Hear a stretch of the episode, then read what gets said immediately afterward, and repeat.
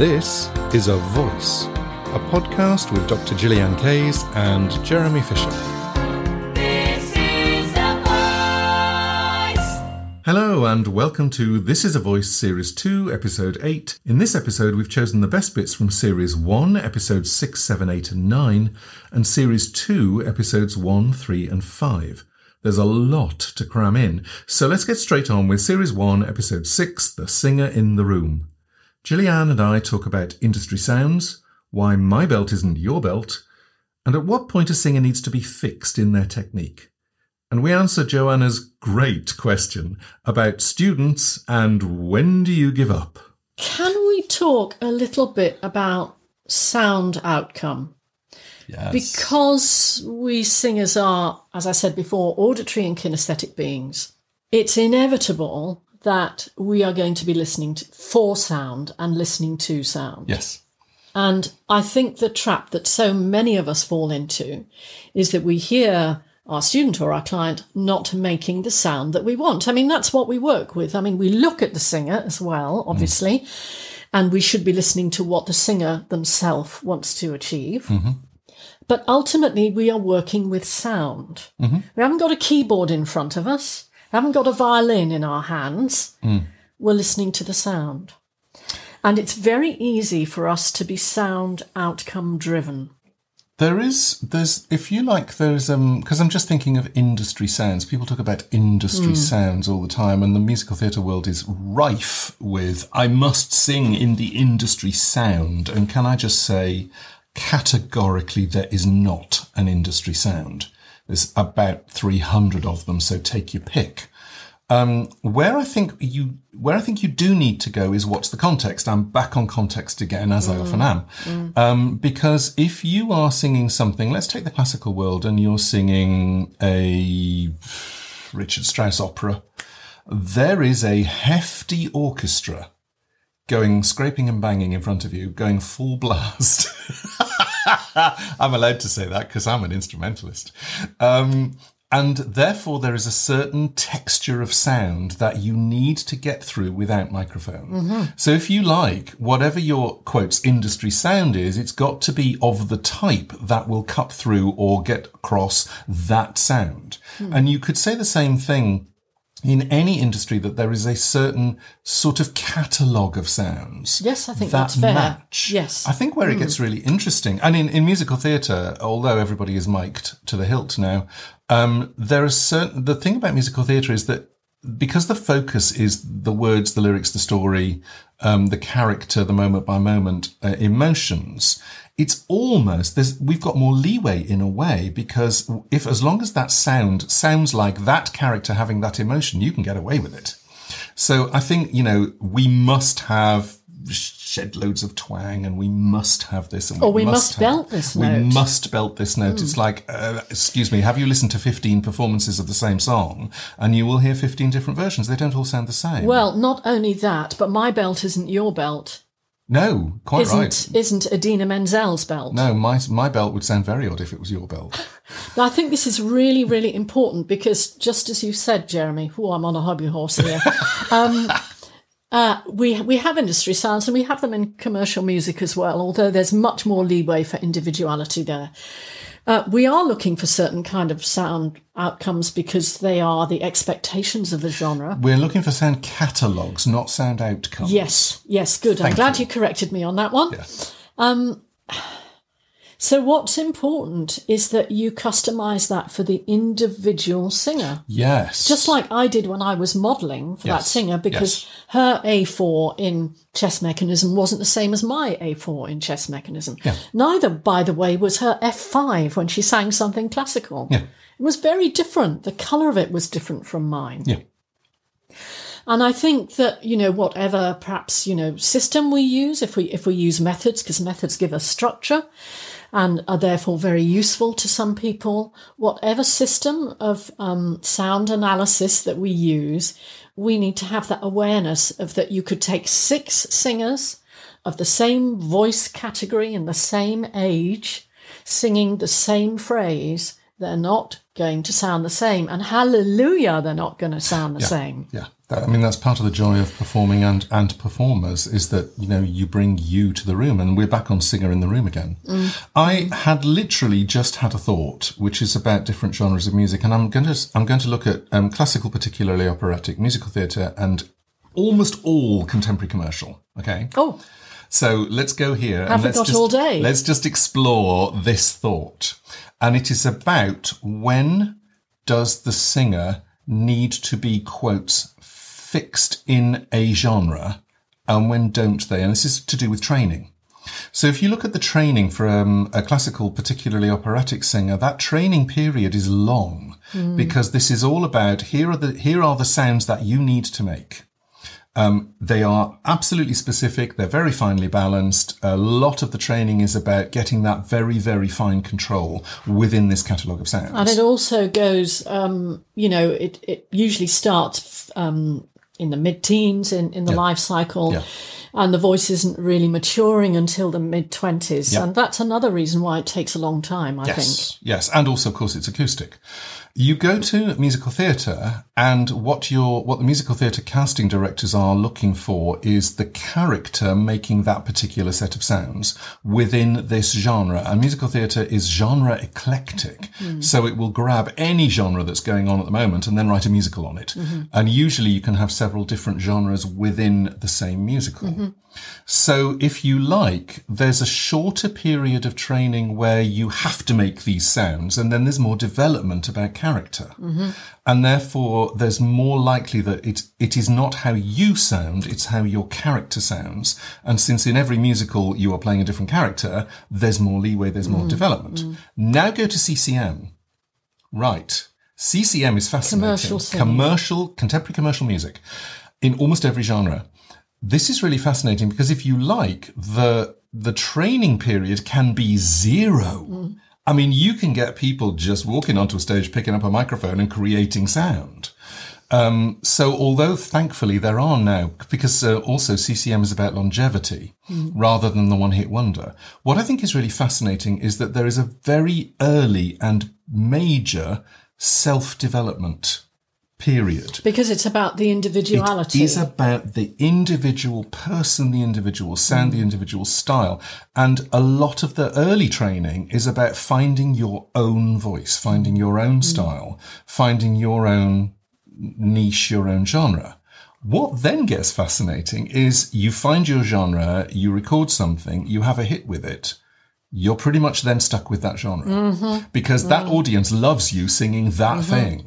And it's a brave performer who then completely changes the genre because you will lose the audience that you've just gained. It also depends on your contract. Yep. So isn't that interesting that the fixed area in the training comes at diff or in or in the, the, the performer's life comes at different points? Mm, interesting. I literally just came up with that. So I hope you agree with that. If you don't, mm. just make some notes. Let us know.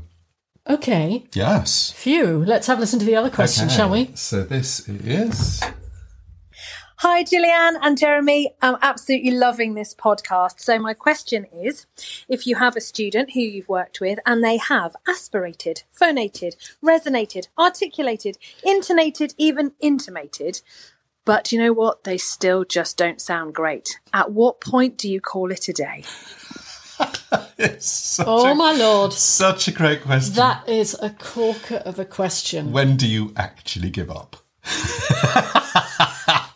Do you- okay. I think it's really important for you as a teacher to know that there are certain goals that you will have, and I think that's okay. It's okay for you to have those goals because maybe you're working within a particular framework uh, of, uh, you know, you you perhaps you run training courses, perhaps you put on musicals or something like that perhaps you don't like working with hobby singers. Hmm. You know, as a teacher, recognize that because it could be that the student continues to enjoy their sessions, but they are not reaching the goals that you want for them. I think that they're not reaching the goals that you want. They might be reaching the goals that they want. Yeah, I mean, and I have advised teachers in this situation mm. where they've been working with a student who just wants to sing songs. Mm. and the teacher, in fact, doesn't really enjoy that. Well, this is when you find a colleague who will be perfect for that student and you discuss with them moving, moving them on. Mm-hmm. And I think that's important because you're not you're going to cease to get joy out of your teaching which means you won't be doing it as well as you could. It all you know, also means you're t- to an extent maybe you're wasting your skills. So it is okay for us as teachers to have ideal clients that we want to work with. There is always another teacher who will be the best teacher for that client. I th- don't yeah. be afraid to to move them on I want I want to break down because I, want- I want to break some some of that down because there is some stuff in the middle. I think you've sort of gone to the end Mm. End result. Yeah. Um, the first thing I want to say is what is your job as a teacher? Mm. And in fact, as a teacher, you will have several jobs, and they may they may you may hit all of them in one client. It's actually unlikely. Um, but for instance, your job may be to um, help them improve. Fantastic. It may be that you are a pair of educated ears to allow them to sing to, and that's it. That may be enough. That may be all they want. Um, and maybe it's a combination of the two. Maybe, you know, they, they just want to sing to you and then you go, well, maybe you could improve this and they try it again and they either do or they don't. But, you know, if you like, your main job in that circumstance is to be, is to hold the space for them to sing. And that could be the only thing that they want from a singing teacher. And where Gillian went is, um, you know, you may not want to do that. You may want to work with people who are more motivated and therefore you pass them on. And I'm going, yes, that is the case. But there may be a case where you go, actually, if my job is to hold the space for them to experience singing and that's all they want, I'm being successful in my job. So in fact, my goal for them is not their goal. And that then becomes a, a decision about whether you want to support them in what they want to do, which is simply to sing in front of somebody who understands, um, or even just to release some emotion when they open their mouths, which they may not have any other opportunity to do. and to experience music. And, and maybe, um, I'm really glad you've made those points actually. Maybe what you could also do if you have two or three people in that together. situation is bring, Bring them them together. together. And we've we've certainly advised teachers to do that. We have. you know what? Those students then improve. Yes. They have more fun. Uh, you possibly earn more money per hour. Yes, that's always good. Yeah, and um, they get that that vehicle that they need. So, um, in a way, we've sort of split off into two different answers to Joanna's question, um, which is one is if you really feel that you are not getting enough to benefit yourself mm-hmm. from this student, it means mm. that you and the student may not be a good match, in which case you look around for somebody nearby mm. who, who is going to be a better match. And in that circumstance that I've described, which is people want to sing to educated ears, one of the things that you can do is hand them to a vocal coach, mm. an accompanist, somebody who can play for them. Not necessarily know as much uh, vocal technique as you do, but since that situation isn't really required, they might do better with a pianist who will Or, just play, or someone play who songs. holds karaoke Yeah. nights. Yeah, yeah. So that's that's strand one. Mm. Strand two is actually to look at your own goals for the the students that you've got and decide whether they're appropriate or mm. not. And some of them may be appropriate, but it may be that it's on a longer term basis mm-hmm. than you think. So they may be just very slow in absorbing stuff. They may, may take them a long time to absorb stuff. And you're going, well, we did that last week. You should have got that by now. And it may take them a month or two months to get to the point where they go, oh, I understand what you're talking about.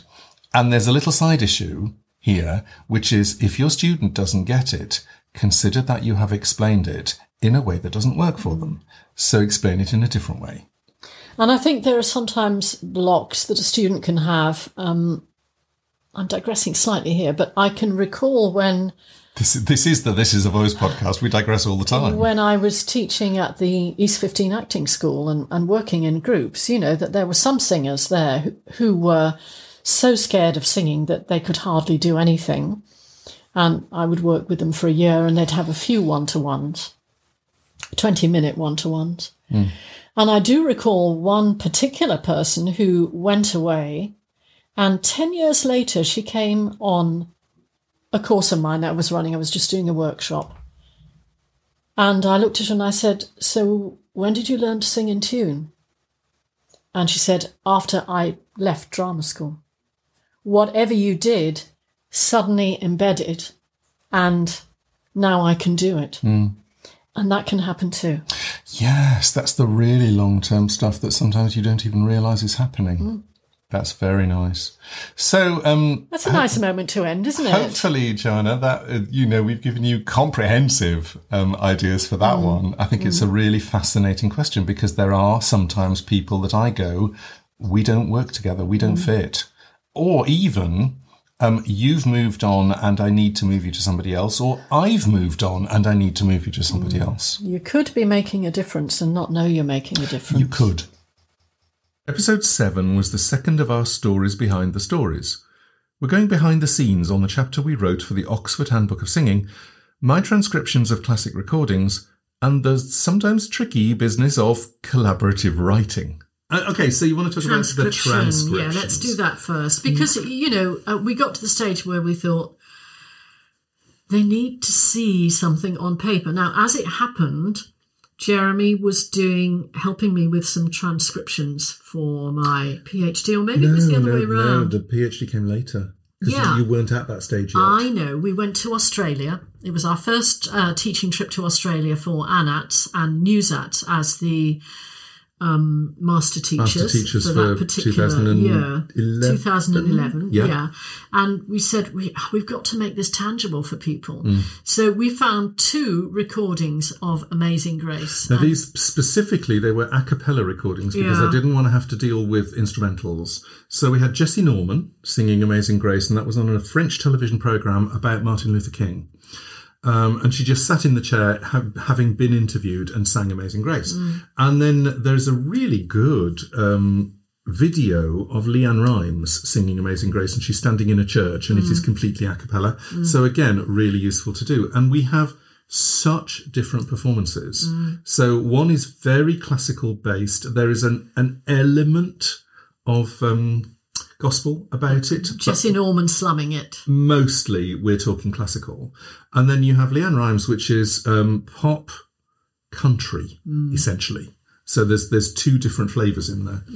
And I transcribed them.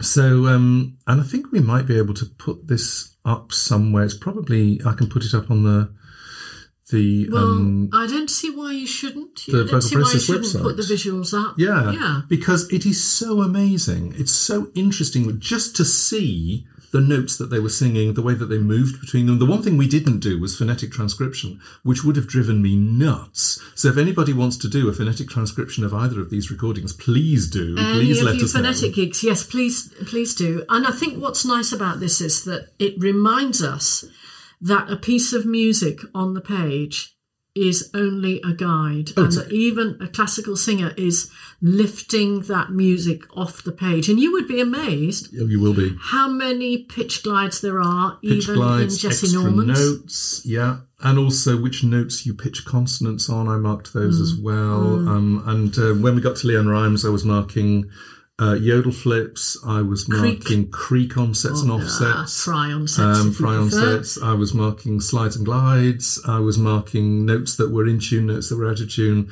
There's one particular thing which is an effect, which is to sing a note slightly flat Mm. uh, to make it sound like it's harder work than it actually is. And also all the little ornaments that she puts in. Yes. Masses of little Oh, little riffs. I ended up using a little app at the time called the Amazing Slow Downer, Mm. Just so that I could slow everything down to walking pace, Mm. um, but keep the pitch the same, so I could work out what some of the um, Mm. some of the the tiny little demi hemi demi Mm. semiquavers are that she was putting in. So if you haven't seen this chapter, uh, have a look. Yes. Once we've got this up on the website, I think you'll find it really enlightening. Yes. So that was. Um, it, I'm not going to say that was fun to write because it was actually very intense and hard work, but um, we're very proud of it. Yeah. And we still use um, things from that book. yes. Um, I want to talk about this whole business of when you have knowledge, how you then apply it, because knowledge is is utter, basically utterly useless unless it's applied. So it's taking information that we have. That sounds and- like conversations we had when I was doing my PhD. yeah. Um, it's, it's when you take what you know and you work it to something, or you work it to an audience, or you work it to a singer. Yeah. So you have that knowledge, and you know, I was already doing a PhD uh, when we started Singing Express. So how was I going to really bring that knowledge to a level that was going to be communicable to the generalist singing teacher and the primary school? I just remember singer? what ended up being my favourite phrase for a couple of years, which is no, that's PhD speak. Yeah, I got it for you. Learned that from Anna. She said, "I think all right. Thank you, Jilly, for a PhD moment now." Yes, now can we make it practical? Yeah, yeah. So, um, And in fact, um, we're going to do a podcast in the future where we talk about how we take the A and P, the anatomy and physiology language and information and knowledge that we already have, and how we work it for different audiences because ultimately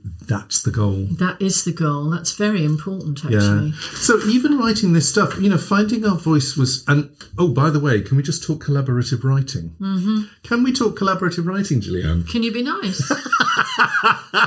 One of the things that Gillian does, we have very different styles of writing because I will sit and I'll write something and I'll be really, really focused on it. And then I'll come out of the room and I go, hey, you know, can I share this with you when we'll talk about it? And Gillian is of the opinion that really she doesn't want to share anything at all with me until it's perfect. I have a little nugget. So three months later, And I I'm have going, to grow my little seed. yes. Yeah. Three months later, I'm going, um, would you like to tell me what you're doing? Yeah. It was, it's been a um, a little thing of gentle argument since two, since 1999, in fact. I think we got it right when we wrote "This Is a Voice." I think we did Yes, much better with that one. 2016. That, was 16 Yeah. years later. 16 years it took us to actually be able to do the process in a way that worked for both of us. Yes, I think you put that really nicely. Thank you. Um, I don't know what else can we say. I, I don't think we Oh. should talk about the other chapter except to say that it exists. The other chapter exists. Um, no, I will mention it uh, because this is, in fact, the opening chapter of the book, and it is the anatomy and physiology chapter written for academics. So I just breathed out after finishing my PhD. Yeah. You know, and guess what? An email comes through from uh, Professor Welch saying, "Well, um, I need someone to write." No, no, no. What he actually said was that basically that chapter in your PhD, in fact, it was two chapters, wasn't it? It- no, it was chapter two. chapter two Yeah. was so good that he wanted you just to morph it slightly to, to actually work for the Yeah, book. yeah. That's actually There was a little moment keep of pride. doing yourself down. Yes. Um, It's and, uh, extremely good, and if you can get hold of that, it is one of the best chapters I've read. structure and function of singing Structure and voice. I function of singing think voice. it's called. Oh, can we just finish off with reading the section headings for the Oxford Handbook of Singing because it Let is you do that. it is a fabulous resource. And okay, so kudos to Professor Welch, David Howard, and John Nix for this labour of love because it takes a long time. Yeah. So uh, you've got the first section is the anatomy and physiology No. of singing. And bear in mind, in each of these sections, there are at least four different uh, chapters uh, by f- at least eight different contributors. And my structure and function of singing voice was the first one. So I was the first chapter in the book, which Yeah. is I think you're the you're little one of the- moment of pride. You're one of the few people to have written a chapter by yourself. Yeah, there are a few of us there, I can see. And then uh, the next one is the acoustics of singing, Yep. with lots of lovely contributions there. Um, the psychology of singing. And then the development of singing across the lifespan. Singing pedagogy, that was our second chapter, was in there. Uh, the collective choral voice, wider benefits of singing, singing for health and singing and psychology. And then singing and technology. And future perspectives. And future yeah. perspectives, yeah. It's such a great book. This. Yeah. They're I mean, every very time I open it, I find something, oh, that looks so exciting. Yeah, very proud to be part of that. Um, I just want to finish with why do we write books? Because I can tell you right now, it ain't for the money. it ain't for the money. Oh, Lord. No, I think. I think, with one of my books, I earned enough to have afternoon tea. I don't know who you had afternoon tea at the Ritz with. It Now, I. I was going to say it was afternoon tea at the Ritz, but then with another book, I've earned enough to have afternoon tea at the local pub. You Seriously. just don't make much money from books like this. The reason why you write a book is because it has to be written. You have to share that you have a, you have a need to share some aspect of what it is you do or some aspect of insight that you have and you want to share it with the world. That's why you do it. In episode 8, Turning Points, we talk about how we've altered what vocal process does for us over the last 21 years, what it's like to build voice training resources in different formats, and how the biggest turning point of all, the global pandemic, changed the way we teach for good. So, vocal process doesn't just cover vocal technique. Hmm. It's actually context, it's performance issues, hmm. it's, there's all sorts of stagecraft, there's all Yeah. sorts of things that we both cover. And I think it's important that because there was always um, I mean, for ages I was going, I'm not quite sure where my skills fit in with vocal process. And Um, it was why we wrote Successful Singing Auditions in 2002 together because it was one of my biggest areas of skill where I go, look, I know how singing auditions work. I have done so many of them. I've coached so many people to be successful in them. All we need to do is get the information out. And you know, really that's what vocal process has done because underlying pretty much everything we've done is all we need to do is get the information out. Hmm. And we have always been from the very beginning, pretty much from when we met, it's always been we have some amazing information. We have some amazing techniques that we've learnt, that we understand, that we do. And it's been very much about how can we get this out to other people? How can we go public on this? How do we get it out in a format that people How can we do? share it How can so we share it? people can use it and use it for themselves and then pass that on? Do you Yeah. know, somebody said something so wonderful to me the other day. Um, I won't say who because I haven't asked permission to use what they said, but Mm-hmm.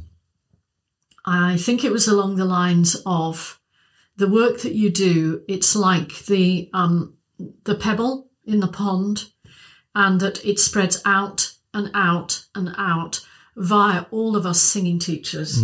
I can't tell you that was one of the most um, precious moments of feedback that I've ever received.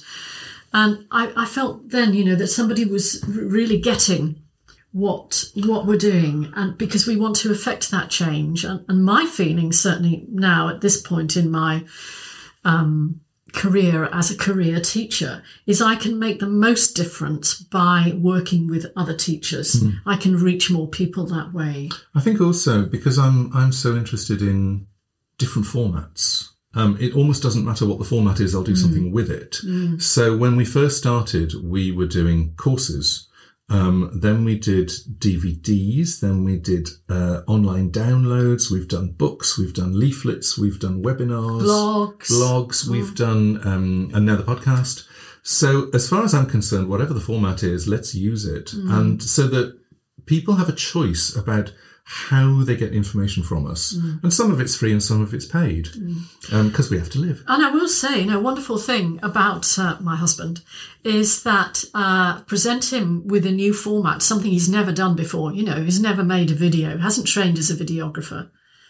And oh, I, I'm going to do videos of the voice, and so we had our endoscopic footage, and and then he turns around and creates a video. You've And- missed you've missed the bit in the middle, which is the lot of swearing. Yeah, but A lot you turned swearing. around and did that. Yeah. So you are very good at thinking out of the box, much better than I am actually. It, it all the whole thing that drives it is how can we get this information Yeah, out? yeah. How can we share? So let's go back to where we started, which is Oh, I want to talk about turning points. Yeah. Because before we go to there, I hmm. want to talk about turning points because often um, with an external turning point, it is a barrier, it's a brick wall, it's a mm. block, it's an accident, mm. it's a a dead end. it's a dead end. It's mm. a, a traumatic event as well. Mm-hmm. And what I want to say, and I'm really starting to understand this on a much deeper level now, is when you have a traumatic event like that, embedded in that traumatic event is something amazing. Because it can be an impetus to get you out of what you're doing mm. into something new.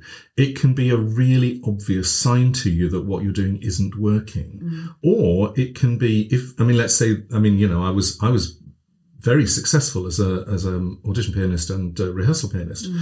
but it was something that made me when I couldn't play anymore. It made me rethink what I was doing, and I sort of want to highlight that, which is somewhere in any trauma that you that exists for you, there is something that is very positive, and actually, if you can find it, if you can work it, if you can look for it, it's going to be there. And that's not uttered as some trite truism. That's Because, you know, experience. uh, aside from the fact that we're all, you know, faced with the pandemic at the moment, um, each of us has has had those moments. Mm. So, which again we talked about before. So So bringing us up to date. yeah, bringing us up to date. Obviously, the global pandemic um, caused many of us to have to make um, a massive turning point. Uh, you know, a huge pivot. Uh, And we in webinar one we talked about how we survived lockdown. So there's a podcast one, you mean? podcast one. yeah. There you go. I've already got my formats mixed up. Yeah. Podcast one, um, uh, which is who we are and how we survived Yes. lockdown. So we, we, we won't we don't need to talk about that again. But what's interesting now for us uh, in the UK, because as lockdown has begun to ease, then we've had to do another flight correction. Because I don't know about others of you out there who are maybe doing offering trainings online, as we've been doing, um, especially for over the last six months. Uh, is that suddenly people are less available and uh, th- they're starting to go back to work. People are also unsure of how much they, they're going to be able to pay for Yep. uh, because of the, I think there's going to be a global recession as a, as a result of all of this as well. I think people are zoomed out as well. Yeah, and people get zoomed out. And so one of the things we found that uh, was better for us to do, we are doing um, week three, aren't we, of our online We are singing week teacher three, training In fact, by starts- special request. starts this week. Yeah, it Invitation on Friday. only. Yeah, we're psyching ourselves up nicely for that, uh, which is going to be brilliant. Uh, one of the things we found is that um, we're doing these pop-up Zooms. Yes. Which is a, a two-hour Zoom training Pop up workshops. Pop-up workshops. Yes. That's the one. Yeah, And we did our first one last Friday, didn't we? did our first one, which On our was favourite topic, registers mechanisms. M1 and M2. and uh, these um, pop-up w- workshops are very practice-based, aren't they? The interesting thing about, I mean, the first sentence that we said when we started the M1, M2 workshop was, hey, look, no PowerPoint. Uh, it was entirely practical. Um, it was two hours uh, online. And um, the pop-ups that we've got organised, we've got um, M1, M2, which is registers, and which is a completely practical version of what are registers, how do you find them, what are they, what are they in men's voices, what are they in women's voices, how do you teach them, what do they feel like in your own Yeah. voice, what are the variations You have tasks to do. Yes. Uh, also, we've got our trained teachers who act as moderators so that people can work in small groups. The- yeah, yeah, you, you get, actually to get to try other. try everything out. What is interesting about the pop-ups that we've got planned? We've got one, uh, the M1, M2 workshop. We've got um, one planned on belting and power sounds. Um, we've got various ones planned, and some of them are going to be in-house. So they're only for the people who have already done at least one three-day training with us. So they can work more in depth on things they've already learned. To be honest, that's really practical for us because Mm. we know that if people have worked with us on at least one three day training, that we don't have to explain where we're coming from Mm. and what all, what you know. You don't have to spend an hour. It would be an hour. It would be an hour Mm. um, explaining why this is M1 and why this is M2. They already know that, Mm-hmm. so we can get straight on with the practical. And why it matters. Having said that, we are going to we are planning to do an M1 M2 workshop that is open to everybody, and we're going to make it slightly longer so that we can put that stuff Mm, in. so some of them are, are in house and some of them are public. Uh, Yeah, and also we haven't we haven't set dates for these, but we want to do some masterclasses because one of the things we have been doing in the online singing teacher training is um, masterclasses. Yes, live masterclasses And with the, the with teachers the love them teachers' and the students. students love them so we, we bring them online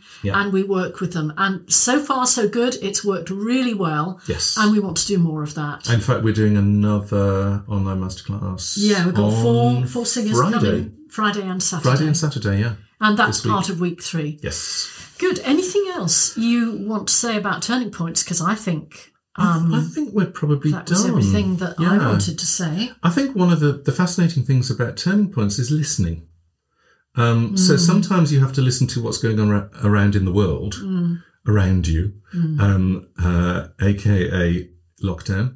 Um, sometimes you have to listen to the voice inside you going, I'm not comfortable with this. You know, there must be something different I can do. And by the way, I have come to the conclusion over the years that there is always something different that you can do. It's just a question of deciding and finding it. And if it, if it's a health event, Yeah. like you know your um, my voice problem, um, Yeah. the heart event that uh, I had in December, Yes. you have to look at that and go, okay, um, what can I change about my life that will make it easier for me to manage with this, to um, keep myself enjoying doing the things that I do without overloading? I think there's a there's a viewpoint, there's a mentality that says um, some something traumatic like that happens, and you look at it and you go, right, this is now part of my life today. No, you're much better than I am at doing that. I'm I'm good at doing that um, because it's happened so often. Um, but the, and the mentality is this is now part of my life today. What about my life has to change to to accommodate and incorporate that?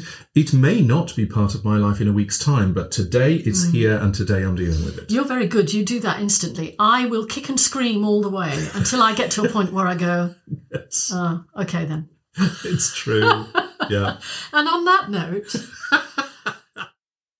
In episode 9, Making It Work, we're sharing the two things that help us create new content and resources for entirely different audiences context and purpose.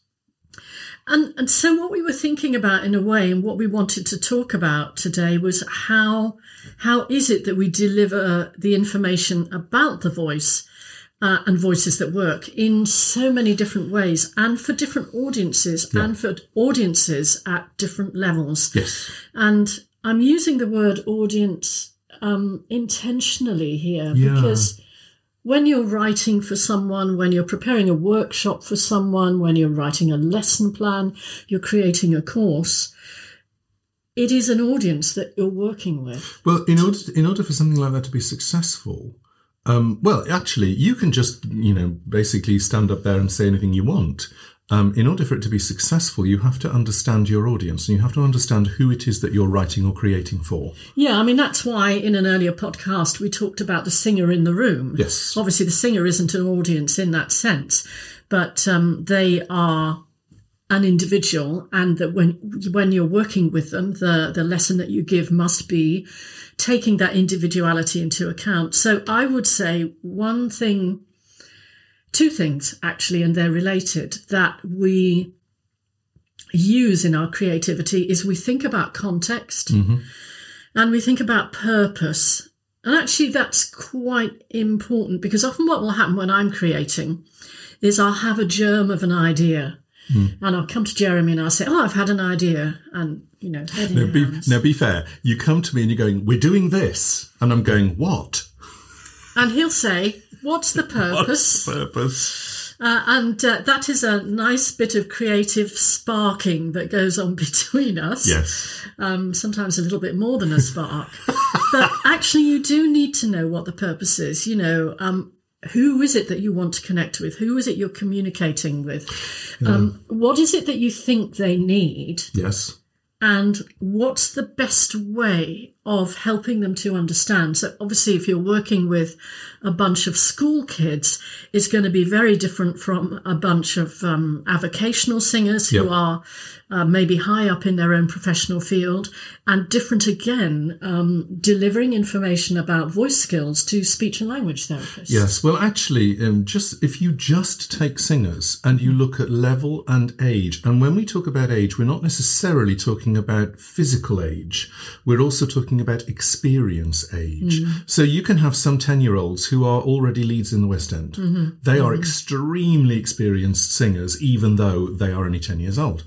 Um, and you can have some 50 year old adults who are inexperienced singers. Therefore, they have mm. chronological age, but not experience age. So if you are putting something together, either you know in a- in a more formalized business context, or you're creating a, a product or an event, think about the context and purpose. I think that's really important. So Context is everything. yeah, I mean, so you genuinely, I understand your audience and how you're going to connect with them. context is everything because everybody has information, everybody has knowledge.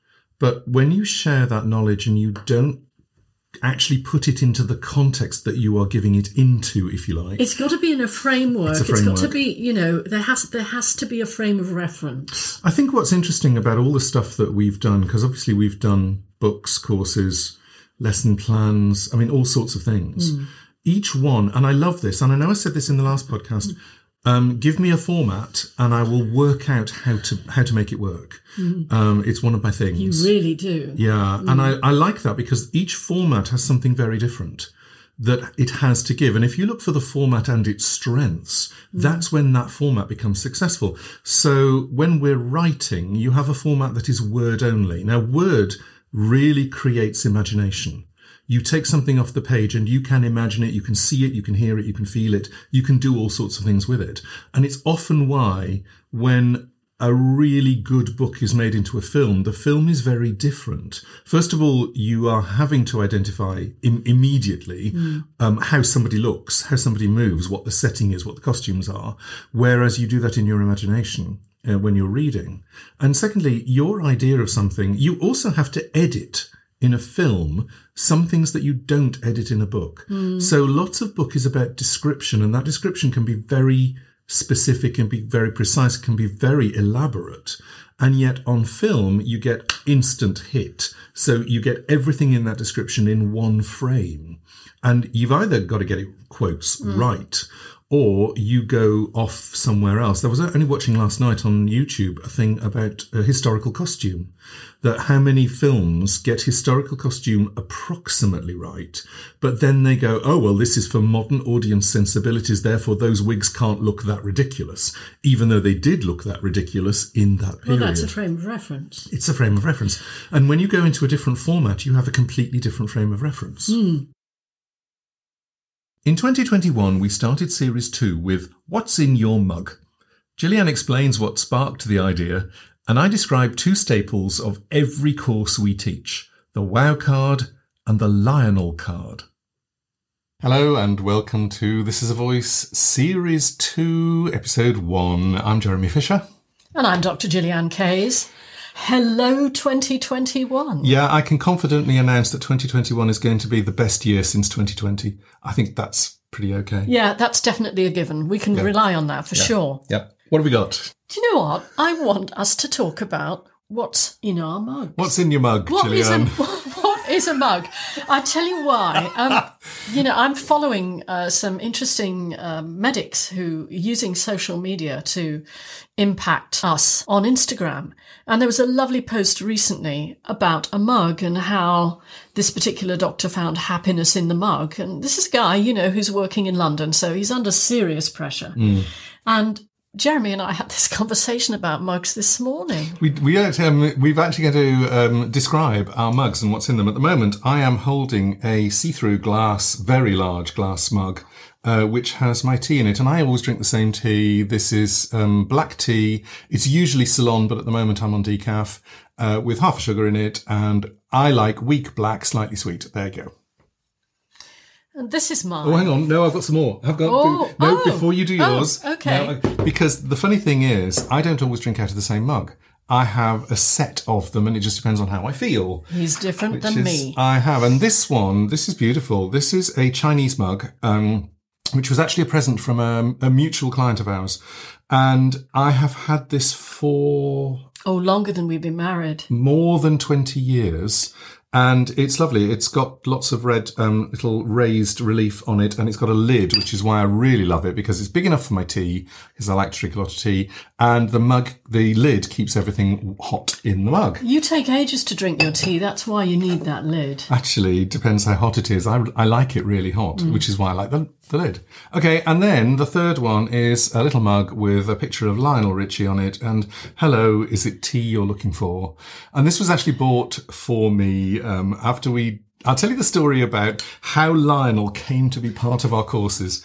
Um, I was Yeah, we got a, got a card. we have got a card. Um, I, I was looking for something that would give us feedback from people in the room. And this was when we were still doing live courses, which is, oh gosh, 10, 12, 13, 14, 15. Oh, we've been doing live courses for decades. We've actually been doing live courses for over mm. 20 years But the wild cards came in about 11 years ago. Right. So I wanted something that, where the punters, the, the people that we were teaching, could give us some feedback without actually interrupting any thought processes. And I came, oh, oh, I know, I'll do a wow card. So I printed them out a wow card and it's a, the word wow with a big orange sun all around it. And this was great because what we say to our people is, if you suddenly have one of those aha moments where hmm. the penny drops, flash us the wow card so that we know something important has happened for you. So it's a light bulb moment, isn't it? Yeah. And if you've had, if you hear somebody else saying or doing something amazing, flash them the wow card so that they know that something amazing has just happened. Uh, I was looking at this wow card and I was thinking, well, there's got to be something else as well. So I was looking at the possibility of somebody flashing us a card that would let us know that they didn't get what we were talking about. Mm. So I came up with Lionel and a Lionel is there and all you have to do is hold up the, the wow card and go, hello. Uh, that basically tells us that you're not quite sure what's going on, and then we will reword or we'll rework uh, to make sure that you do get it. Now, we had no idea that these Lionel mugs existed. there are didn't. Lionel teapots and Lionel mugs. And in fact, the, one of the groups that I was working, well, Anne bought me this, our accredited trainer, Anne Leatherland. Hi, Anne. She's our Uh, associate yeah, trainer She's now. Mm-hmm. our associate trainer. Um, Anne bought me this one, uh, which is beautiful little bone china mug with Lionel on it. And then one of the groups that we were working with clubbed together and got me the little teapot and the cup that stands on. No, the teapot stands on the cup, and that's one as well. So I actually have two sets. Mm. And it's So- custom made. And what's interesting actually about these wow cards is that they have been used and used Yes. and used on Yes. our online courses. Yes. In fact, uh, in more than one case, I think that they were probably used as um, an art project for home learning for some of the kids. So we had these amazing wow cards being sort of flashed up. yeah. Um, it, it's brilliant. And It's if you uh, really if good. you're seeing any if you see any of our social media, you'll probably see photographs of people on calls with the wow card somewhere. Okay, Gillian, your Mm, So turn. I've that's done mine. In, that's what's in that mug, right? So mine is a posh mug. It's a posh one. Yeah, and unlike Jeremy, if I'm having a brew, if I'm having a cup of tea, it goes in this. I don't really like to have my tea in any other cup. it's absolutely right. Uh, But then the irony of this, by the way, this is a, a Villeroy and Boch cup that I bought It's the naif design. yeah, 35 years ago at a sale in Paris, and I was thrilled to bits. I bought four of them, I think. It should have a saucer. I think this is a breakfast coffee cup officially. yeah. So I'm totally misusing it. But, you know, I, I like a decent cup of tea. I like a good amount. For some reason, I prefer it without the saucer. Don't ask me why, So Gillian, but I do. Gillian Bill uh, drinks strong builder's tea. So um, very strong tea with a tiny me? bit of milk. Excuse me. I only drink strong builder's tea when I'm not at home. Okay, When I'm at home, I drink posh tea. okay. So I, dr- I drink leaf tea because I consider that leaf tea is superior. So what are you drinking at the moment? What I'm drinking at the moment is a blend called the Queen's Blend. Of course it is. Of course it is. You didn't even know that. I haven't even told you, which is made by, um, it's put together by Cup of Tea Limited.co.uk, and we are not being sponsored. We're not by them. sponsored by them. We'd love to be, but we are absolutely not sponsored by them. We drink a lot. They're a fabulous tea company. So it's a blend of Assam and probably Darjeeling and other lighter teas, and it's really delicious. Yeah. It's a brilliant breakfast cuppa. Now you have to tell me what came up in the conversation This about morning. this mug. Because this was news to me too. Right. Um, I decided that I wanted to have this in my coffin when I am cremated. And I said to Jeremy, let, let, let's have it in, you know, I can, I can put my hands around it or something like that because it's, it's, and because this mug has already lasted 35 years. And the brilliant thing about it, because it's a very good quality, um, porcelain mug, teacup, is that it will probably outlive me if I don't drop it on the floor. And for some reason, it kind of represents something about the meanness of me and my legacy. And actually, it was a really happy thought, wasn't it? It was. I hmm. just got to remember not to drop you on the floor. So, happiness in a mug. Yeah. says something about me and what might be my legacy. And I don't know if you want to go I was there yet. say because- no. I'm fine to go with that. It's just that's that was quite a it's quite a jump from hello, what's in your tea to let's talk about death.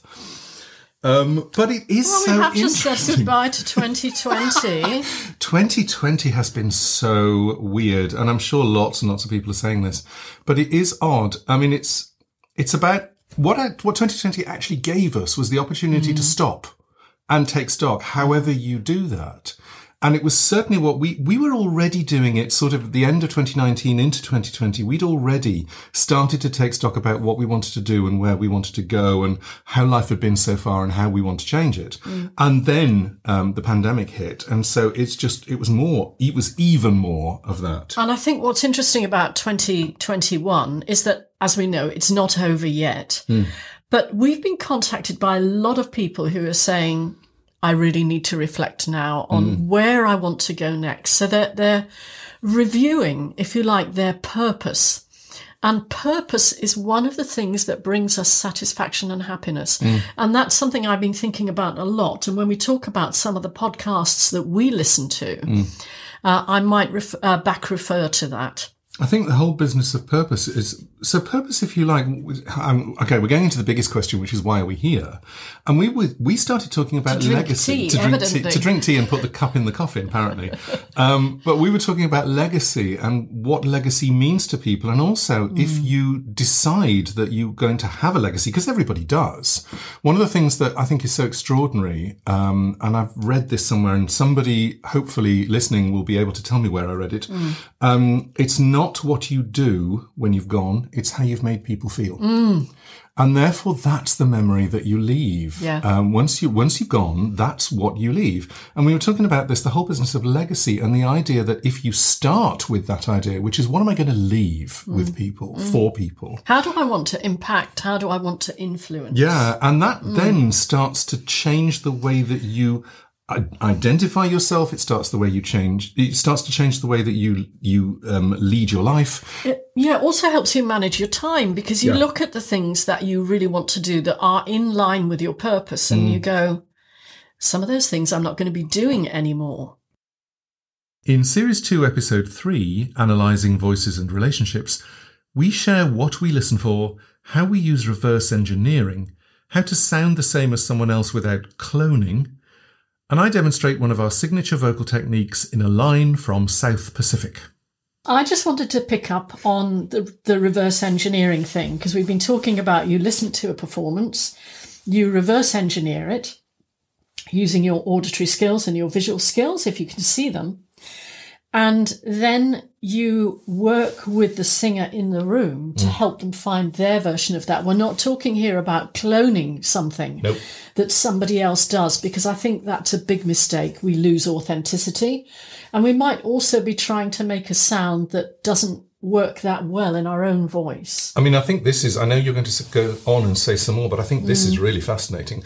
The whole business of cloning somebody else's voice is that they have a particular instrumental setup. Their voice is a particular shape. It's a got a particular history. Mm. It's got a particular physiology. And in order to make the same sound that they make, you may be do the same thing. You maybe have to do something different physiologically to get the same outcome. And in a way, this is the fascination about singing or voice training is that when you're aiming at something, there are so many different ways uh, of it's like the input, the what you the, what you do, the belief that you have to get the same outcome, which is the sound that comes out. And I think there's a lot of pedagogy around at the moment that doesn't understand that. It's based on outcome. It's based on outcome. Mm. I've analysed this outcome and it does this, and therefore you must do what I've just said you must do, and you will get the outcome. Mm. Oh, you don't get that outcome. Well, then you must be doing it wrong. And it's this idea that, you know, you do one thing and you get this outcome, and then you do a different thing and you get a completely different outcome. And it isn't the case with singing training or vocal training, voice training.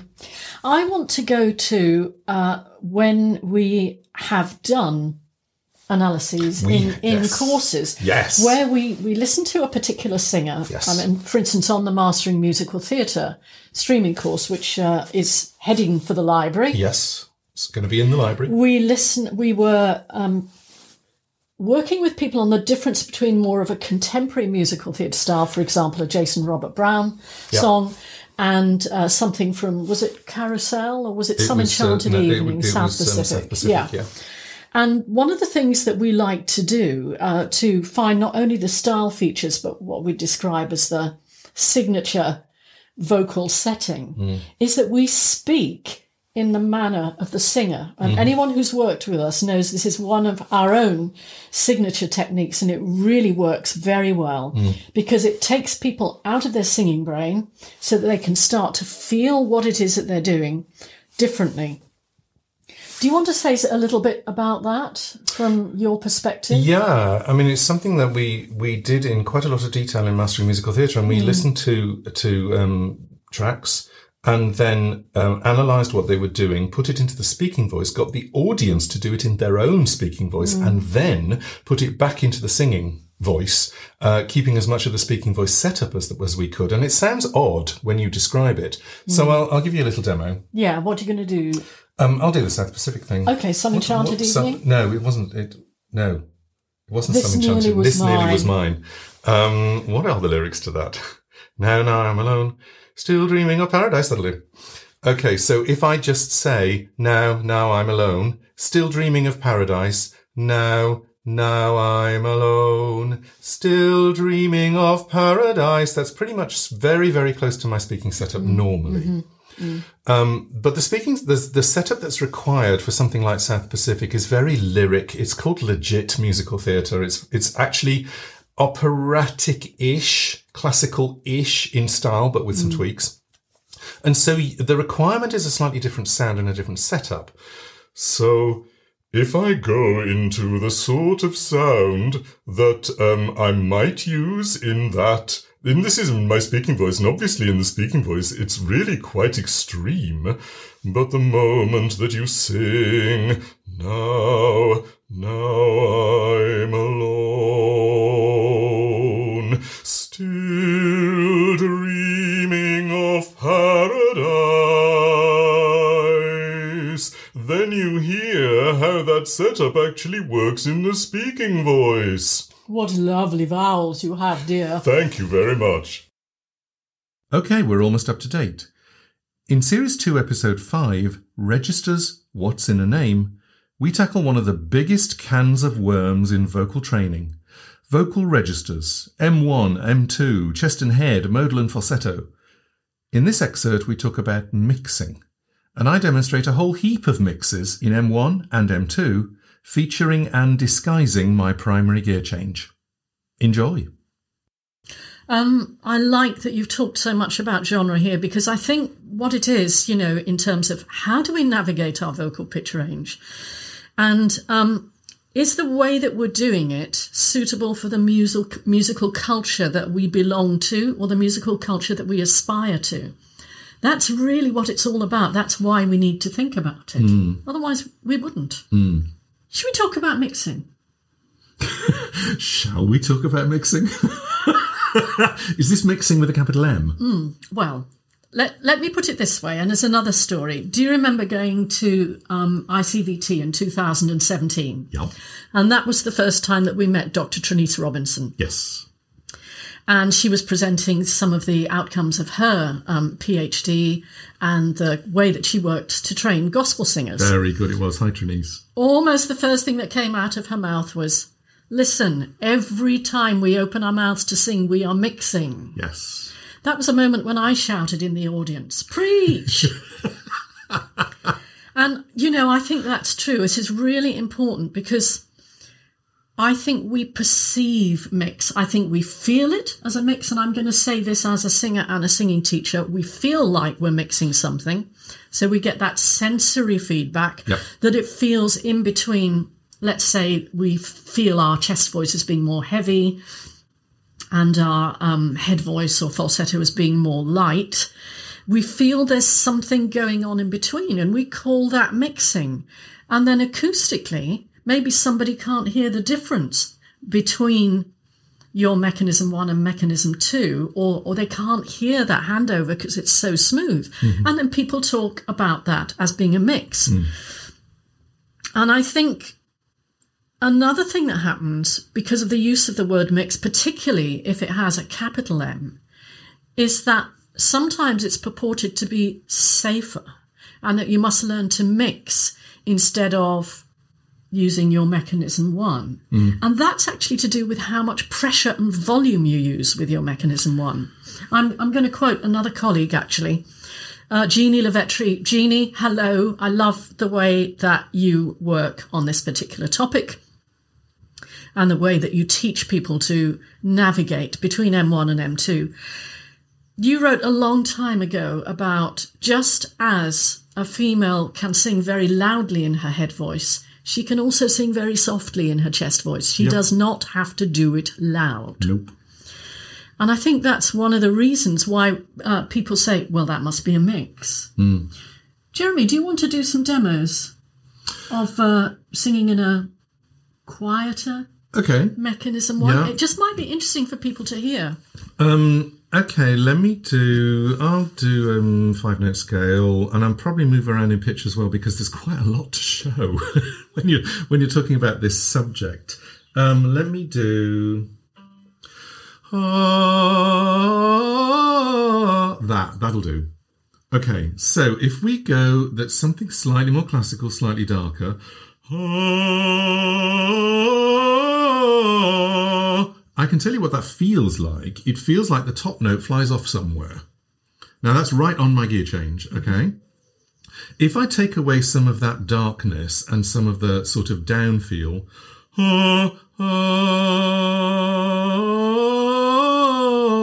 it sort of feels slightly like it's more in the same place. If I take off even more, it feels identical.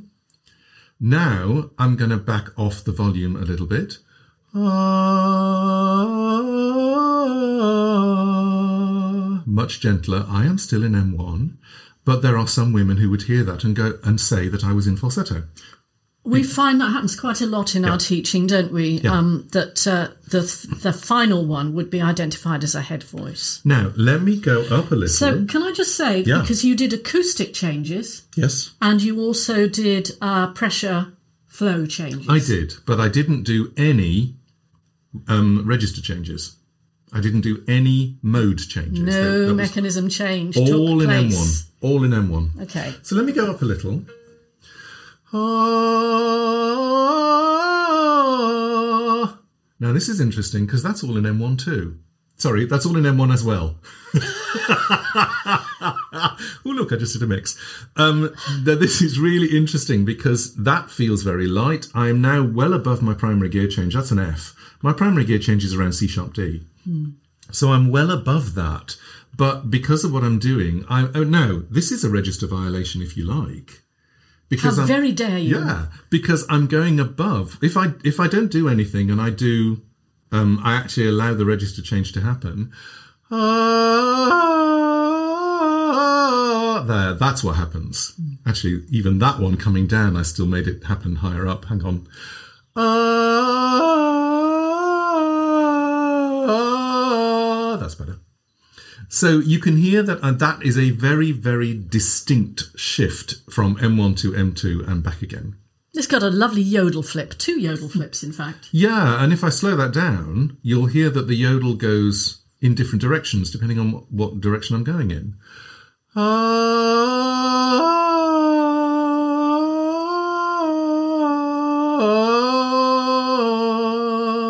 love doing that exercise. But I can disguise it. So I could do the one I started with, which is to go to take the M1 up higher, more easily, less breath pressure. Um, I'm hardly doing anything else really. I'm just backing off the pressure a bit. All M1. And now if I do the opposite, which is to go into M2 but disguise it a bit better.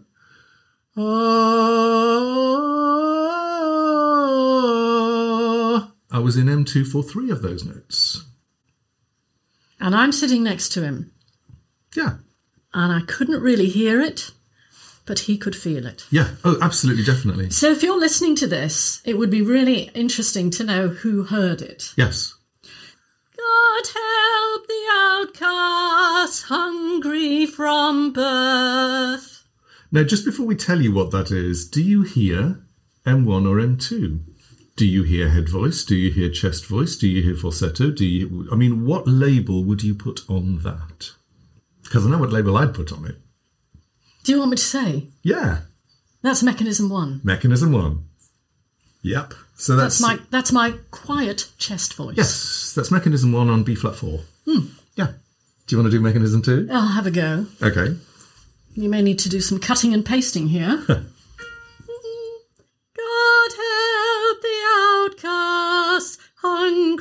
from birth.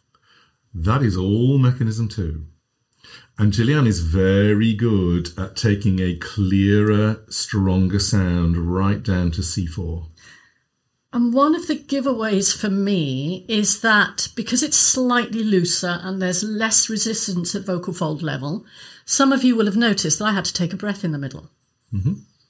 So, in fact, if I chose to sing that phrase in my mechanism two, I would probably need to take in a larger volume of air so that I could control that flow a bit better if I wanted to do it in one breath. Can you switch between the two at some point and make it match? God help the outcast, hungry from birth. Very nice. Was it good enough? It was superb, thank you, yes. we didn't rehearse this. No, not at all. Um, this is really interesting because did you hear where Gillian moved from the mechanism 2 to the mechanism 1? It was actually between the two phrases. It was. Yes. We'll So- let them. We'll let them respond to God help that. the outcast. So she's on F4 there, and she does F4 and M2, and then F4 and M1. Yeah, on hungry. Yeah. Excellent. Cool. Well, So- that was putting our heads above the parapet. Yeah, absolutely. So, what's really interesting about mixing is that mixing, first of all, can be done on either an M1 or an M2, and mixing really is acoustic, it's um, resonance plus possibly breath pressure, but what it isn't is vocal folds. And when we're talking about breath pressure, we mean subglottal pressure and the level of resistance. I think it's also supraglottal pressure, so you've got down downflow as well. Um, and one of the things that we've been talking about is, in a way, this is why classical operatic female singers say that you can't take chest voice high because it will be damaging. And the thing is that given, and I've, we've said this um, somewhere else, given the vocal setup, the resonance shape and the breath pressure and the backflow and the downflow, given all of that setup in order to take your uh, M2 and make it really powerful for operatic singing, you definitely do not want to hold that shape and that breath pressure when you're taking M1 higher. This is, it just won't work. It will overload you really, really quickly. Because the subglottal pressure's going up already, isn't it? Yeah.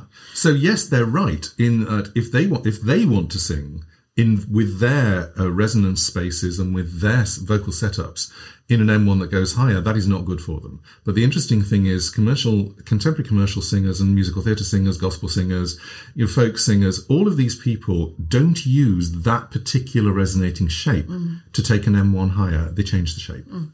And mm. again, that was one of the, the things that really led me to mixing is not about the vocal folds. Mixing is about the resonating spaces and the breath pressure. Yeah. You know, when people talk to us about mixing, we always say, uh, what are you mixing with what? Uh, can you do it unmixed first and can you do it mixed? Yeah. And that's actually quite a useful way to find out what your student is doing and what um, someone's talking about. I just want to clarify because you've talked a lot about um, backflow and back pressure. We have um, aerodynamic back pressure, and we also have um, acoustic downstream effects, don't we? Because the sound is actually moving back and forth, the sound wave is moving back and forth in the vocal tract. And that can um, be enormously helpful in helping us to disguise register. So um, we acknowledge that register shifts are acoustic as well as mechanical events. Are we done on this topic? Well, we're done for the moment. I suspect We could be very, very done. I suspect that we might have some comments. So if we do have comments, um, two things that you can do. One is just let us know. You can email us info at vocalprocess.co.uk, or preferably you can send us a um, an audio message on speakpipe.com slash vocal process. oh, yes, send us your AMAs because wasn't it great that we had that question Yes, from on the article that, Yes. that really was the thing that sparked us off to do this particular podcast? Yes. If you think we haven't covered anything, send us a speak pipe and we will do it um, on the next podcast. If we don't get enough of your comments, we won't do it on the next podcast. We'll do something else instead. Right. I think we're done. I think we're done. Thank you very much for listening. okay. Bye.